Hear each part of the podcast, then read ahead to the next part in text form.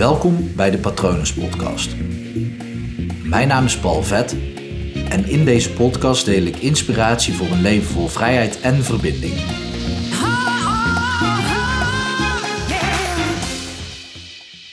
Wees jezelf dankbaar voor alles wat je tot nu toe in je leven hebt gedaan. En ik heb hem zojuist gepost op Instagram en ik kreeg al een reactie van in ieder geval één iemand dat hij dat niet kan.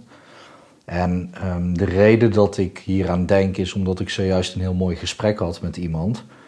En zij vertelde mij dat ze ja, terugkeek naar haar verleden en eigenlijk niet helemaal zichzelf was. En dat ze ook helemaal niet leuk vond wie ze toen was.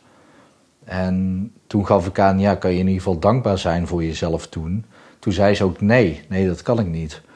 En dat is natuurlijk interessant, wat, en misschien ook tegelijkertijd logisch, want ja, op het moment dat je dingen gedaan hebt in je verleden waar je niet trots op bent, kan ik me ook voorstellen dat je er ook niet dankbaar voor kan zijn.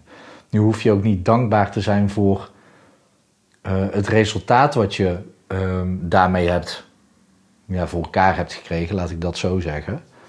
Want misschien heb je wel mensen pijn gedaan, verdriet gedaan. Uh, misschien heb je jezelf ook wel pijn gedaan. Vaak als je een ander pijn doet, dan, doe, dan leid je al pijn. Uh, anders zou je de ander geen pijn doen.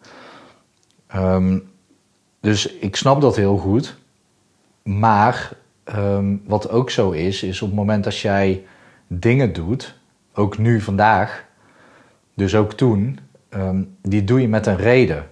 En ook als, de, als dat dingen zouden zijn in het verleden die je vandaag de dag niet meer zou doen, dan komt dat omdat je nu beter weet of omdat je nu anders denkt en een andere kijk hebt op dingen.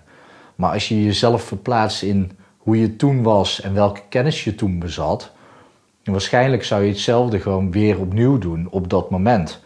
Omdat jij, er, is, er was toen geen andere keuze, anders had je die andere keuze wel gemaakt, waarschijnlijk. En ook al kan je dan bedenken, ja, ik heb toen heel bewust voor links gekozen, terwijl ik ook rechts had kunnen gaan. Ja, je weet, heel, je kan je heel moeilijk verplaatsen in hoe je zelf toen nadacht, als je er überhaupt al echt over na hebt gedacht en of dat het niet een onbewust proces is geweest. Want onbewust maak je eigenlijk al eerst de keuze voordat je hem bewust bedenkt. En ja, je onbewuste gedrag, dat komt weer voort uit heel je leven. Um, dus het is heel moeilijk om als je er echt op zo'n manier naar kijkt, om dan echt gewoon verantwoordelijkheid te kunnen nemen. En om dus ook gewoon, um, ja, in die zin verantwoordelijkheid nu te nemen voor wat je toen anders had moeten doen. Dat, dat, dat kan bijna niet. Je kan wel verantwoordelijkheid nemen voor uh, de persoon wie je nu bent en voor de keuzes die je nu maakt. Maar de keuzes die je in, je in, in het verleden hebt gemaakt, waarschijnlijk wist je gewoon niet beter. Waarschijnlijk wilde je misschien wel iets anders, want anders zou je er nu niet over twijfelen. Maar lukte het gewoon niet. En dit is ook een hele mooie, mooie manier om naar andere mensen te kijken die dingen hebben gedaan in hun verleden. En je hoeft het gedrag van anderen echt niet goed te keuren, maar je kan nu wel naar de mens kijken en proberen te snappen waar dat allemaal vandaan is gekomen. En nogmaals, je hoeft het gedrag nooit goed te keuren, ook van jezelf niet. Je hoeft er niet trots op te zijn. Maar alles wat je tot nu toe in je leven hebt gedaan, maakt jou de persoon wie je nu bent. En de persoon wie je nu bent, daar mag je gewoon trots op zijn. Je luistert deze podcastaflevering omdat je wil groeien, omdat je wil veranderen. Dat komt omdat je verantwoordelijkheid neemt voor je acties in je leven, voor wie je bent. En dat maakt jou automatisch al een heel mooi persoon op dit moment. En je, je bent alleen maar nu de persoon die je nu bent, door wat je gewoon in heel je leven hebt gedaan. Inclusief de dingen waar je dus ook niet trots op bent. Ja, ik heb ook dingen in mijn leven gedaan waar ik niet trots op ben. Maar ik ben wel dankbaar voor alles wat ik tot nu toe heb gedaan, omdat dat mij de persoon maakt wie ik nu ben. En ja, bij mij wringt dat soms ook een beetje, want met de wijsheid die ik nu heb, of laat ik het kennis noemen in plaats van wijsheid, ik sta toevallig voor mijn boekenkast wederom, boekenwijsheid is ook wijsheid, maar met de kennis die ik nu heb, zou ik de dingen toen anders hebben gedaan. Zou ik heel veel dingen anders hebben aangepakt. Maar op dat moment had ik die kennis niet. en misschien waren die boeken die ik nu voor mijn neus heb uh, toen ook al geschreven. Maar ik bezat die kennis en vooral die ervaring en kunde niet om op dat moment een andere keuze te maken. Dus wie ben ik om mezelf af te wijzen in het verleden? Wat er ook nog eens ja, bij komt kijken, is dat op het moment als ik mezelf in het verleden zou afwijzen, hier en nu, hè, dus als ik terug naar het verleden kijk en me daar afwijs, mijn hele verleden is onderdeel van mij. Dus dat zou betekenen dat ik mezelf afwijs. Dat zou betekenen dat ik een deel van wie ik ben gewoon niet goed genoeg vind. Ja, dat is niet zo handig.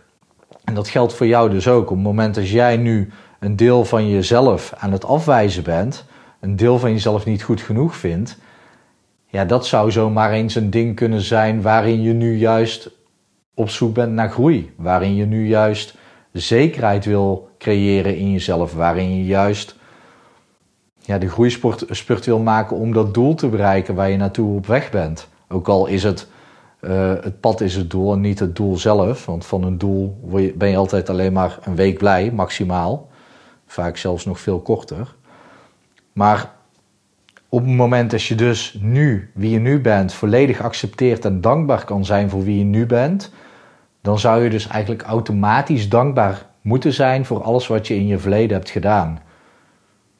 Snap je dat? Ik ga er wel van uit. Ehm, en vind je dit, deze stap richting dankbaarheid echt heel erg lastig of wollig, dat kan ook. Um, de eerste stap is vergeving. Vergeef in ieder geval jezelf. Vergeef in ieder geval dat wat je in je verleden hebt gedaan. Want op het moment dat je dat doet, dan heel je jezelf. En op het moment dat je jezelf heelt, kan je ook daarna de stap richting dankbaarheid maken. En dan kan je gewoon heel veel zelfliefde ervaren. En pas wanneer je heel erg veel van jezelf houdt, kan je ook heel erg veel van anderen houden. En dat is toch fijn om gewoon lief te kunnen zijn voor de mensen om je heen en gewoon liefde te kunnen geven aan de mensen om je heen. En of dat er dan nou twee, drie of vier zijn, of één iemand. Of je hebt twintig mensen om je heen, of je geeft gewoon liefde aan duizenden mensen. Dat is allemaal oké. Eh, maar pas als je zelf liefde bezit, kan je het ook weggeven aan een ander. mooie metafoor een keer uh, te horen gekregen van. Ik denk dat het in het lied van Harry Jekkers, Ik hou van mij, zit. Ik weet niet zeker hoor. Maar je kan alleen maar een bankstel weggeven aan iemand als je zelf een bankstel bezit. Dus je kan alleen maar liefde geven aan een ander als je zelf liefde bezit. Dus als je zelf liefde bezit. Als je zelf liefde bezit.